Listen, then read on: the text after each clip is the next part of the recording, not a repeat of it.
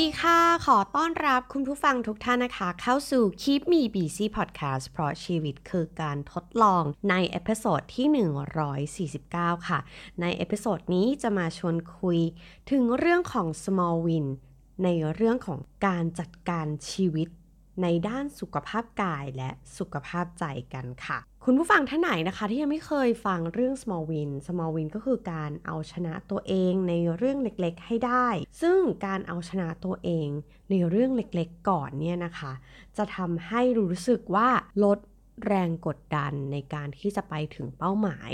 เมื่อเทียบกับการตั้งเป้าหมายที่มันยิ่งใหญ่ พอแบบมันใหญ่มากๆ มันเกินกำลัง มันก็จะเกิดความท้อแท้สิ้นหวังในระหว่างทาง มันก็จะทำให้เราเนี่ยไม่สามารถที่จะไปสู่เป้าหมายนั้นได้นะคะ การที่เราแบ่งเป้าหมายเป็นเป้าหมายที่เล็กลง แต่ทำอย่างต่อเนื่องแล้วก็สม่ำเสมอนะคะ จะทำให้เรารู้สึกว่าเฮ้ยเรามีแรงจูงใจ เรามีแรงบันดาลใจ ในการที่จะไปให้ถึงเป้าหมายนั้นๆนะคะ เพราะว่าเป้าหมายเนี่ยมัน achievable หรือว่ามันมันมีความสามารถที่จะไปถึงมันได้ดูไม่ได้ยากจนเกินไปนะคะ แล้วพอเราสามารถเอาชนะตัวเองได้ถึงจุดหนึ่งแล้วเนี่ย เราก็อยากจะเอาชนะตัวเองให้ดีขึ้น เอาชนะตัวเองในเวอร์ชั่นที่ดีขึ้นเป็นตัวเองในเวอร์ชั่นที่ดีขึ้นในทุกๆวันนั่นเองนะคะ นั่นก็มีเป็นเทคนิคที่หลาย ๆ คนก็เอามาใช้แล้วก็คนที่ประสบความสำเร็จในหลาย ๆ เรื่องนะคะ เขาก็เอามาใช้กันนั่นเอง วันนี้ก็เลยอยากจะแบ่งปันนะคะ เรื่องราวของการจัดการชีวิตนี่แหละด้วย small win ในด้านของสุขภาพกายแล้วก็สุขภาพใจนะคะ วันนี้ก็เลยจะมาแชร์ประสบการณ์ส่วนตัว small win นะคะของคนใกล้ตัวที่บ้านนั่นก็คือคุณแฟนของเอมนั่นเองนะคะ อันนี้ก็ขออนุญาตพี่เขาเรียบร้อยแล้วนะคะ ที่จะมาแบ่งปันเรื่องราวเรื่องนี้ให้ ซึ่งอาจจะเป็น แรงบันดาลใจให้กับคุณผู้ฟังที่อยากจะลดน้ำหนัก หรือว่าคุณผู้ฟังที่อยากจะดูแลสุขภาพของตัวเองนะคะ ต้องบอกว่าแฟนของเอมเนี่ยเป็นผู้ชายหุ่นหมีนะคะ ก็เป็นหุ่นหมีน่ารัก ก่อนหน้านี้เราก็ไม่เคยมีปัญหาเลยนะคะ ก็เออก็หุ่นอบอวบมีหมีก็น่ารักดี แล้วก็เวลาที่เติบโตมานะคะ ตลอด 40 ปีก็ตามใจปากมาโดยตลอดนะคะ ขนมน้ำต่างๆ ทุกอย่างล้วนแฟนซีนะคะ ต้องโอ้โห ทุกอย่างอัดแน่นจัดเต็ม ต้องดูน่าอร่อยนะคะ แล้วก็ เวลาที่เหนื่อยความสุขของพวกเรานั่นก็คือการได้ไปกินของอร่อยด้วยกันนั่นเองนะคะ ก็เรียกว่าเป็นความสุขจากการแบบตามใจปากตัวเองล้วนๆนะคะ ซึ่งก่อนหน้านี้ต้องบอกว่าก็ไม่ได้มีปัญหาอะไร สุขภาพแข็งแรงดี จนเมื่ออายุ 40 ปีนะคะ มันก็เริ่มมีเรื่องของไขมันต่างๆ เข้ามาเป็นปัจจัย แล้วก็เป็นปัญหาสุขภาพเออจนถึงกระทั่งว่าเราต้องไปพบแพทย์ ซึ่งที่มามันก็เริ่มจากการไปตรวจสุขภาพประจำปีนี่แหละพร้อม ๆ กัน แล้วก็ไปเจอว่าเอ้ยมีปัญหา แล้วก็ต้อง follow up ต่อเนื่องกับคุณหมอนะคะ ซึ่งจุด turning point ก็คือว่าคุณหมอคนที่ไปพบประจำเนี่ยดันได้ทุนไปเรียนต่อนะคะ ก็เลยเปลี่ยนเป็นคุณหมออีกคนนึง ซึ่งเป็นผู้คุณหมอผู้หญิงนะคะ แล้วตอนที่ไปหารอบล่าสุด คุณแฟนก็โดน คุณหมอดุเอานะคะว่า คนไข้ก็อายุเริ่มมากขึ้นแล้วนะคะ อาจจะต้องถึงเวลาที่ต้องดูแลตัวเองให้มากขึ้นแล้ว แล้วคุณหมอก็ให้เป้าหมายในชีวิตมาเลยค่ะว่าให้ไปลดน้ำหนักให้ได้ 5 กิโลภายใน 3 เดือน แล้วอีก 3 เดือนข้างหน้ามาเจอกัน นะคะ ความรู้สึกในช่วงเดือนครึ่งแรก ก่อนที่จะไปพบคุณหมอก็ต้องเรียกว่ายังไม่ใช้ชีวิตยังไม่สำนึกนะคะ ใช้ชีวิตเหมือนเดิม กินเหมือนเดิม วนลูปเหมือนเดิม เหนื่อยก็ไปกินกินเสร็จปุ๊บก็นอนนอนเสร็จก็ตื่นมาแล้วก็ไปกินใหม่แล้วก็วนใหม่นะคะ ก็ยังไม่รู้สึกว่าเออ ฉันจะต้องกระตือรือร้นอะไร จนกระทั่งว่าอ้าวระลึกได้ว่า ตายแล้วเหลืออีกหนึ่งเดือน จะไปพบคุณหมอแล้วทำยังไงดีนะคะ จะต้องโดนดุอีกแน่เลย แถมคุณหมอเนี่ยคุณหมออายุน้อยกว่า เหมือนโดนน้องเด็กๆดุเอา อันนี้ก็เรารู้สึกว่าเสียเงินไม่ว่าเสียหน้าไม่ได้นะคะ อ่าทีนี้ก็ เริ่มคิดว่า เออเราจะทำยังไงดี ประกอบกับโชคดีนะคะ ที่ออฟฟิศเนี่ยก็มี challenge ในการให้ออกกำลังกาย แล้วก็สะสมแคลอรี่นะคะในแต่ละวันหลังจากที่ออกกำลังกายแล้วเนี่ยก็มีการส่งการบ้านอะไรอย่างนี้เนาะก็เป็นการแข่งขันกันทั้งบริษัท ก็เลยทำให้อะคุณพี่ก็มีแรงขึ้นขึ้นมาว่า 1 คือไม่อยากจะโดนคุณหมอดุแล้ว เนื่องจากเสียหน้าอาจจะด้วยเป็นคุณหมอผู้หญิงอะเนาะก็นิดนึงเขินๆที่ต้องโดนคุณหมอดุแล้วก็รู้สึกว่า เออ มันอาจจะถึงเวลาแล้วจริง ๆ ที่เราจะต้องดูแลสุขภาพสักทีนะคะ ไม่อยากให้คนอื่นเขามาว่า แล้วตัวเราเองก็อายุเท่านี้แล้ว มันควรจะเปลี่ยนแปลงตัวเองได้แล้วนะคะ ทีนี้เริ่มง่าย ๆเลยค่ะ เป้าหมายของการเริ่มดูแลตัวเองของคุณพี่ที่บ้านเนี่ยนะคะ ก็คือเป้าหมายก็คือเดิน 1 ชั่วโมง ทุกวันนะคะ ด้วยเวลาที่มันงวดมาเนาะหเดือนเนี้ยก็คือทำทุกวันนะคะ ช่วงแรกๆเนี่ยก็คือเดินให้ได้ 1 ชั่วโมง ซึ่งเราก็ใช้นาฬิกาจับเวลาเนี่ยแหละ ให้ได้ครบ 1 ชั่วโมง เราไม่ได้สนในเรื่องของความเร็ว ในเรื่องของเพสใดๆ หรือว่าไม่สนเรื่องแคลอรี่เบิร์นใดๆนะคะ ก็เอาแค่ว่าเอาแค่ครบ เพราะว่าต้องบอกว่า แม้ว่าก่อนหน้านี้จะออกกำลังกายมา แต่ว่ามันไม่ได้ต่อเนื่องและยาวนานแบบนี้นะคะ ก็เลยอะคุณพี่เขาก็ว่าเอาหนึ่งชั่วโมงครบแล้วเลิก แล้วก็เป็นการออกกำลังกายเมื่อว่าง ว่างเช้า เดินเช้า ว่างกลางคืนเดินกลางคืน แล้วก็แน่นอนการเดินหนึ่งชั่วโมงเนี้ยต้องบอกว่ามันค่อนข้างยากเหมือนกันนะคะ เพราะว่าก่อนหน้านี้เนี่ยการจะตัดใจจากงาน มันทำยาก สำหรับคนที่แบบชอบทำงานขยันทำงานอะหนึ่งชั่วโมงเนี่ยมันสามารถทำงานได้อีกหลากหลายนะคะ สิ่งที่ต้องตัดเลยนั่นก็คือตัดใจ6โมง6โมงครึ่งเลิก เลิกงานเสร็จก็อะไปเดินให้ครบ 1 ชั่วโมงนะคะ นั่นก็คือสิ่งที่ทำทีนี้พอทำไปสักพักหนึ่งหนึ่งชั่วโมงนั้นก็เริ่มอยากจะเอาชนะตัวเองด้วยความเร็วที่ดีขึ้นพอเราเดินเดินไปเนาะเหมือนร่างกายของเรามันเริ่มอาจจะเริ่มปรับ ตัวได้ เราเริ่มทำความเร็วได้จากช่วงแรกเดินแบบเพสแบบ 4 15 16 อะไรประมาณนี้นะคะ ก็แอบดูไป ทีนี้เนี่ยพอหลังๆ พอเดินไปเดินมาเพสเริ่มดีขึ้นจะอยู่ที่ 12 3 แล้วก็ลดลงมานะคะ ช่วงนี้ก็อาจจะอยู่ที่ 11 12 ซึ่งเราก็ถือว่าเฮ้ยมันโอเคมากสำหรับคนที่น้ำหนักตัวขนาดนี้เนาะแล้วก็น้ำหนักตัวเยอะอะคือจะไปวิ่งเร็วๆก็ไม่ได้นะคะ กระเทือนมากๆไม่ได้การแบบเดิน แล้วก็เดินเร็วขึ้นเนี่ยมันก็ถือว่า โอเคมากๆแล้วนะคะ ทีนี้พอทำไปสักพักหนึ่ง ด้วยความเร็วที่มันดีขึ้นเนาะมันก็เริ่มเห็นว่า เฮ้ย การเบิร์นแคลอรี่ของตัวเองอะ่ะมันเริ่มดีขึ้นจากที่อาจจะได้ชั่วโมงหนึ่งอาจจะ 300 มันก็เริ่ม เฮ้ย มันเริ่มเบิร์นได้มากขึ้น มันเริ่มมา 400 บางวันเฮ้ยได้ 500 เพราะว่า ดันไปเดินเครื่องที่เขาแบบเซตค่าโหดๆไว้แล้วก็ได้โดยบังเอิญอะไรแบบนี้นะคะ คือเขาเพิ่มาการเดินชันเพิ่มความเร็วอะไรไว้ ทีเนี้ยพอทำแล้วเนี่ยมันเริ่มเบิร์นได้เยอะขึ้น ก็เริ่มมีแรงใจว่าเฮ้ยฉันทำได้นี่หว่า นะคะ ก็อยากจะทำให้มันดีขึ้น แต่ทีเนี้ยที่สำคัญก็คือว่า ไม่ว่าอะไรก็ตามไม่มีข้ออ้างในการที่จะไม่เดิน 1 ชั่วโมงนะคะ 1 เดือนที่ผ่านมานี้คือทำทุกวันจริง ๆ วันไหนที่ฝุ่นเยอะก็ไปเดินในยิมนะคะ ในฟิตเนสแทน กลับบ้านดึกก็ถ้าวันไหนที่ฝุ่นน้อย แล้วก็สามารถที่จะเดินดึกๆได้ ก็ไปเดินในหมู่บ้านนะคะ ไม่จำเป็นต้องไปในสวนหรือไปฟิตเนส หรือว่าถ้าว่างเช้าก็เดินเช้า ถ้าว่างดึกก็เดินดึก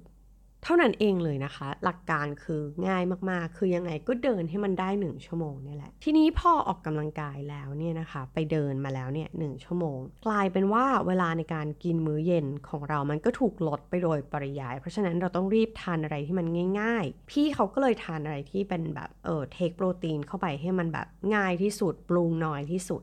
ก็จะเป็นไข่ต้มไข่ลวกโปรตีนเชคสลัดผักอะไรที่มันแบบง่ายอะ่ะไม่ต้องเสียเวลาปรุง ทีนี้พอทำไปเรื่อยๆเนี่ยนะคะ 1 เดือนที่ผ่านมา ผลก็คือวันนี้ไปพบคุณหมอมานะคะ น้ำหนักลงไป 5 กิโลตามเป้าหมายที่คุณหมอให้ ซึ่งวันนั้นที่คุณหมอดุนะคะเมื่อ 3 เดือนก่อน วันนี้คุณหมอค่ะ ปรบมือให้เลยนะคะ อันนี้คุณแฟนก็งงมากโอ้โหคุณหมอชื่นชมแล้วก็ปรบมือไปให้เลยว่าเฮ้ยทำได้ยังไงเก่งมาก ผลของไตรกีสไลด์ก็ลดทั่วภาพเลยนะคะ กลับมาอยู่ในเกณฑ์ปกติ น้ำตาลก็ลดลงมาอยู่ในเกณฑ์ปกติคอเลสเตอรอลก็อาจจะสูงกว่าเกณฑ์นิดเดียวนะคะ ซึ่งมันก็พอรับได้ละกัน ที่สำคัญก็คือหน้าตาสดใสจากที่ปกติเนี่ย ก็จะหน้าตาเคร่งเครียดตลอดเวลานะคะ อันนี้หลังจากที่ออกกำลังกายเนาะผลลัพธ์ที่เราไม่ได้คาดหวังก็คือหน้าตาแบบสดชื่นสดใสแล้วก็ดูแจ่มใสขึ้น ที่สำคัญก็คือว่า ดูแล้วเนี่ยมีแรงใจที่อยากจะมีเป้าหมายที่มัน challenge ขึ้นแล้วนะคะ ซึ่งเขาเพิ่งประกาศกร้าวนะคะ ตัวเป้าหมายของตัวเองในโซเชียลมีเดียนะคะของ พี่เขาก็คือว่าจะลดน้ำหนักให้เหลือ 80 กิโลในอีก 3 เดือน ซึ่งนั่นก็คือช่วงเวลาที่จะพบคุณหมอในครั้งต่อไปนั่นเองนะคะ โดยที่สิ่งที่แบบเฮ้ยอยากจะเป็นเป้าหมาย เพิ่มเติมเข้ามาก็คือการคุมอาหารนั่นเองนะคะ เพราะ เราเริ่มเห็นแล้วว่า เอ้ยออกกำลังกายมันค่อนข้างจะคงที่แล้ว คุณหมอก็บอกว่ามาถูกทางแล้วลองเพิ่ม การคุมอาหารเข้าไปอีกสักนิดนึงแล้วกันนะคะ เอาจริง ๆ ก่อนหน้านี้อย่างที่เอ็มบอกเนาะพอออกกำลังกายมื้อเย็นมันก็กินอะไรได้ง่าย ๆ มันก็เริ่มเห็นแล้วแหละว่าถ้าออกกำลังกายแล้วก็คุมอาหารไปในตัว มันก็จะเริ่มเห็นผลได้ชัดเจนมากขึ้นนะคะ นอกจากนี้เนี่ย ก็ยังมีการกลับไปเอาเสื้อผ้าที่แบบเอ็มเชื่อว่าทุกคนอะ่ะน่าจะเคยทำก็คือ ซื้อกางเกงหรือซื้อเสื้อ แล้วก็เป็นเป้าหมายว่าฉันจะใส่ตัวตัวเนี้ยให้ได้ คือไซส์มันเล็กลงจากที่เราเคยใส่ แล้วก็แน่นอนไอ้กางเกงหรือเสื้อตัวเนี้ย มันก็จะถูกกองไว้จนแบบฝุ่นเกาะมันไม่เคยเกิดขึ้น เราไม่เคยใส่มันได้ เพราะว่า ก็ซื้อมาก็อย่างนั้นนะคะ แต่ครั้งนี้ดูจริงจังมากถึงขั้นเอาแบบกางเกงที่เคยซื้อไว้ว่า ที่เคยตั้งปณิธานไว้ว่า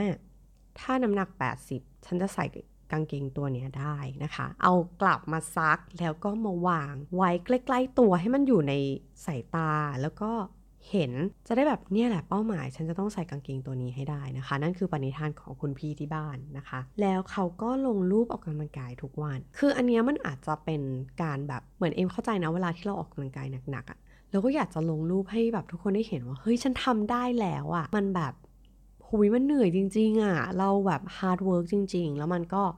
paid off จริงๆนะคะมันแบบได้ผลจริงๆแหละอันนี้ก็เหมือนสร้างแรงบันดาลใจ แล้วก็เป็นเป้าหมายว่าออกกำลังกายเสร็จจะลงโซเชียลจะต้องแบบลงทุกวันเหมือนแบบสร้างแรงให้ตัวเองไปในตัว แล้วที่เพิ่มเติมมากกว่านั้นนะคะ เอว่าสิ่งสำคัญนั่นก็คือคนรอบข้าง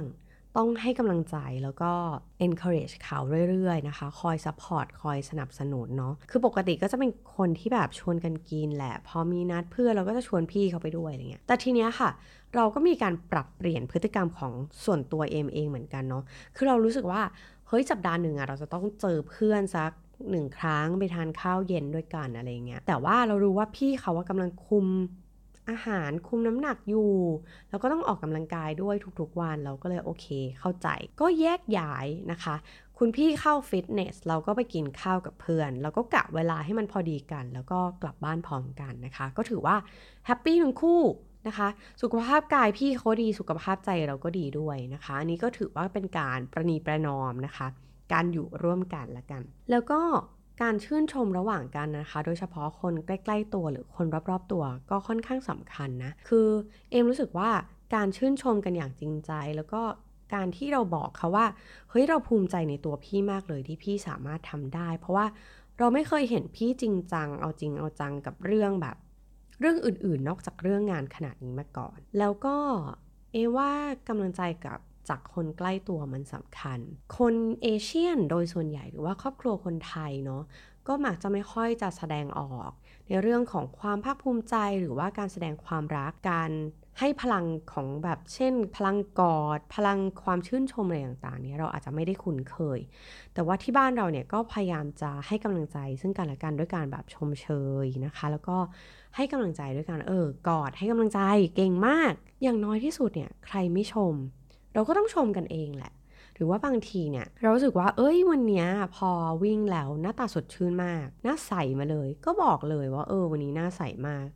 น่าจะเป็นเพราะว่าเหงื่อออกออกกำลังกายมานะคะ แล้วมันก็สดชื่นสดใสจริง ๆ อันนี้เราก็ชมจากใจ เรื่องเนี้ยสำคัญแล้วก็พอ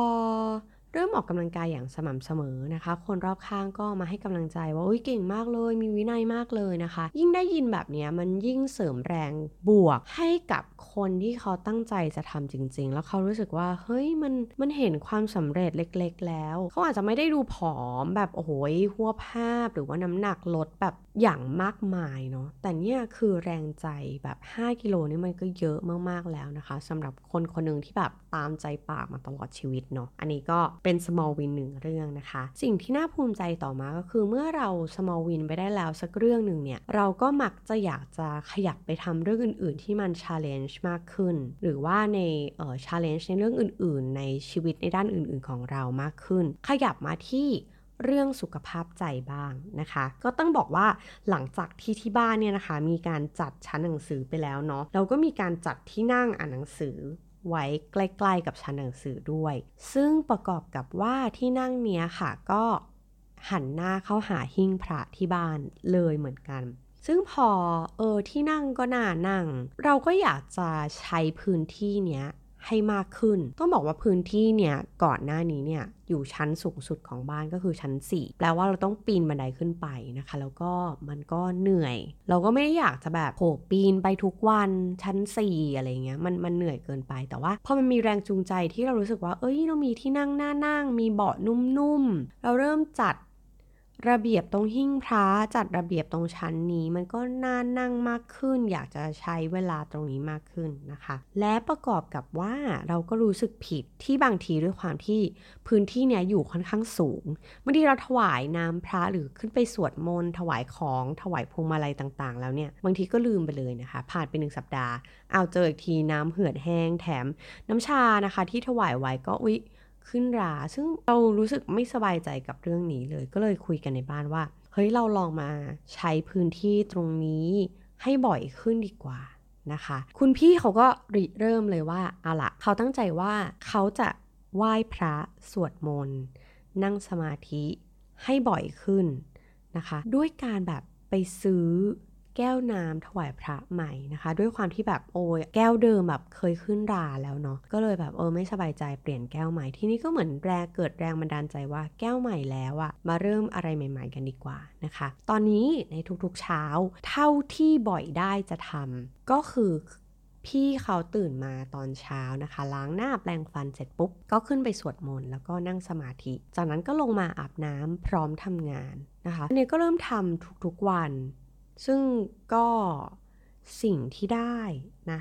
ก็ต้องบอกว่ารู้สึกว่าพี่เขาสบายใจขึ้น เหมือนเราเริ่มมีสติก่อนจะเริ่มงาน แล้วก็วันทั้งวันเนี้ยมันเหมือนจะคุมอารมณ์ตัวเองได้ดีขึ้นแน่นอนปัญหาในทุกๆวันมันมีอยู่แล้วแหละ การทำงานไม่มีใครที่มันไม่มีปัญหาหรอกนะคะ ทุกคนก็มีปัญหาเพียงแต่ว่าเราจะจัดการกับปัญหานั้นได้อย่างไร แล้วก็เรามีสติเรามีสมาธิไหมในการทำงานนะคะ ทีนี้เนี่ยพอทำแล้วเนี่ยมันก็มันไม่ได้กับ ใครหรอกนอกจากตัวเรานะคะ ซึ่งเป็นคนทำแต่นอกเหนือจากนั้นอะมันสามารถส่งต่อ small win ให้กันได้นะคะ เอมซึ่งแบบเป็นคนตื่นสายกว่าก็มักจะสวดมนต์นั่งสมาธิไม่ทันพี่เขาหรอกนะคะ แต่มันก็ได้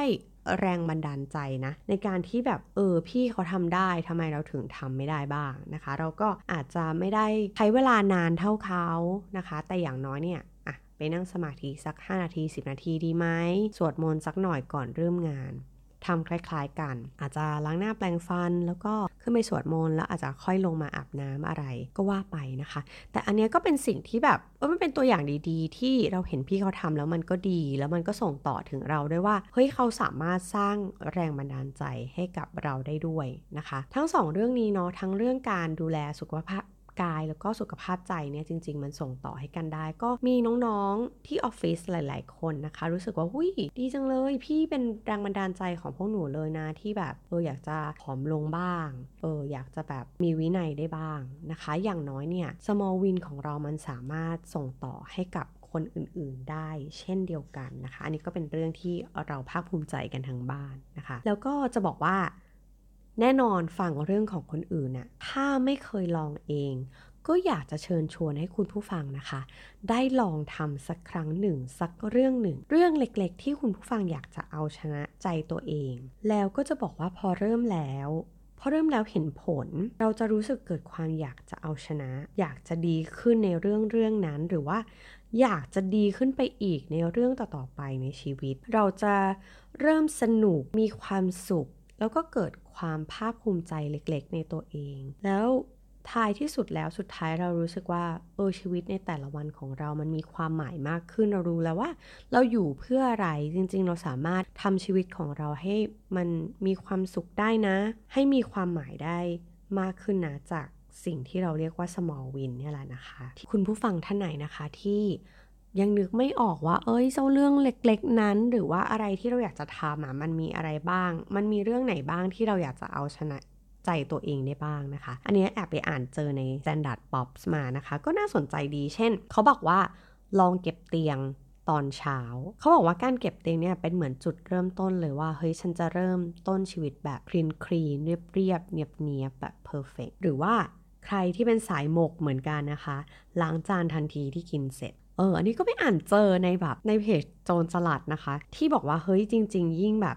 จานชามที่เรากินแล้วเนี่ย ยิ่งวางไว้นานเท่าไหร่ เชื้อโรคก็ยิ่งมากเท่านั้นนะคะ อันนี้ก็เป็นเรื่องของสุขอนามัยเนาะใครที่แบบเป็นสายโมกสายแบบวางไว้ก่อนเนี่ย อันเนี้ยลองเป็น small win ดู กินข้าวแล้ว ดื่มน้ำแล้วก็ล้างจานทันทีที่กินเสร็จ หรือว่าใครที่แบบ เอ้ยตั้งเป้าว่าจะอ่านหนังสือ ถ้าตั้งเป้าเป็นเล่มๆแล้วมันยากเกินไป อาจจะกำหนดหน้านะคะ เช่น 10 หน้า 20 หน้าต่อวัน แล้วหลังจากนั้นอะมันก็จะโฟล์ฟล์เอง มันอาจจะอยากจะอ่านให้มันได้มากกว่านี้ หรือเริ่มนับเป้าหมายเป็นเล่มหนังสือ หรือว่าใครที่เป็นคนที่แบบดื่มน้ำน้อยเนาะก็ดื่มน้ำตั้งเป้าหมายว่าอ้าว ดื่มน้ำให้ครบ 2 ลิตรต่อวัน 1 ลิตรต่อวันอะไรก็ว่าไป หรือว่าใครที่เป็นสายนั่งนะคะ ก็อยากจะเดินถ้า 1 9ื่นมันเยอะเกินไปลองสัก 5,000 ดู อันนี้ก็ได้นะคะ หรือใครที่แบบรู้สึกว่าตัวเองเก็บเงินไม่ได้หรือจริง ๆ เริ่มเก็บที่ 20 บาทไหม20 บาทต่อวัน เก็บเงิน 50 บาทต่อวัน หรือว่าเก็บเงิน 10%ของทุกครั้งที่ต้องไปช้อปปิ้งอะไรก็ตามที่เราคิดว่า เอ้ย มันเป็นเป้าหมายที่แบบ เออ เราอยากจะลอง ลองทดลองทำดูทำได้หมดเลยนะคะ ซึ่งพอเราทำได้แล้วเนี่ย มันจะทำให้เราเกิดความรู้สึกว่าเราอยากจะเป็นตัวเองในเวอร์ชั่นที่ดีขึ้นในทุกๆวัน แล้วเราอยากจะรู้ว่าเฮ้ยขอบเขต หรือขีดจำกัดของเรา มันสามารถแบบไปได้ไกลกว่านี้อีกแค่ไหนนะคะ มันสนุกมากกับการใช้ชีวิตที่แบบไม่ต้องแข่งกับใครอะเพราะแค่ฉันใช้ชีวิตฉันโฟกัสกับชีวิตฉันอะ มันก็หมดเวลาแล้วอะมันไม่มีเวลาที่จะไปแบบยุ่งกับเรื่องของคนอื่นหรอก ฉันต้องแบบโฟกัสตัวเองต้องพัฒนาตัวเองให้ดีขึ้น แล้วตัวเราเองก็จะพัฒนาได้ดีขึ้นนะคะ แล้วก็สำหรับคุณผู้ฟังท่านไหนนะคะ ที่ลองเอาไปปรับใช้แล้วเริ่มแล้ว small win ของคุณเป็นเรื่องอะไรนะคะ ก็มาแชร์กันได้นะคะ ในทุกช่องทางของ The Infinity นะคะ ไม่ว่าจะเป็น Facebook Page เนาะใน b l o g d i t หรือว่าใน YouTube ในเพจอะไรก็ตามสามารถมาแชร์กันได้เลยนะคะ ในทุกๆโพสต์หรือว่าจะมา DM คุยกันในคลิปมี BC Page ก็ได้นะคะ หรือว่าจะมาคุยกันใน DM ของ Instagram m k i m i b c ก็ได้เช่นเดียวกันนะคะ ใครที่แบบ มาติดตามกันแล้วก็มาพูดคุยกันได้มาคอมเมนต์กันได้เลยนะคะ ยินดีมากๆ แล้วก็เราจะยินดีมากๆ ถ้าคุณผู้ฟังฟังเรื่องราวของเราแล้วเนี่ย เกิดแรงบันดาลใจ เกิดแรงจูงใจที่ทำให้อยากจะสร้าง small win ของตัวเอง แล้วเกิดแรงกระเพื่อม เกิดแรงบันดาลใจทำให้รู้สึกภูมิใจในตัวเองมากขึ้น มีความสุขรู้สึกว่าชีวิตมีความหมาย สิ่งนั้นคือที่สุดแล้วแห่งการทำพอดแคสต์ในเอพิโซดนี้นะคะสำหรับเอพิโซดนี้ลาไปแล้ว สวัสดีค่ะ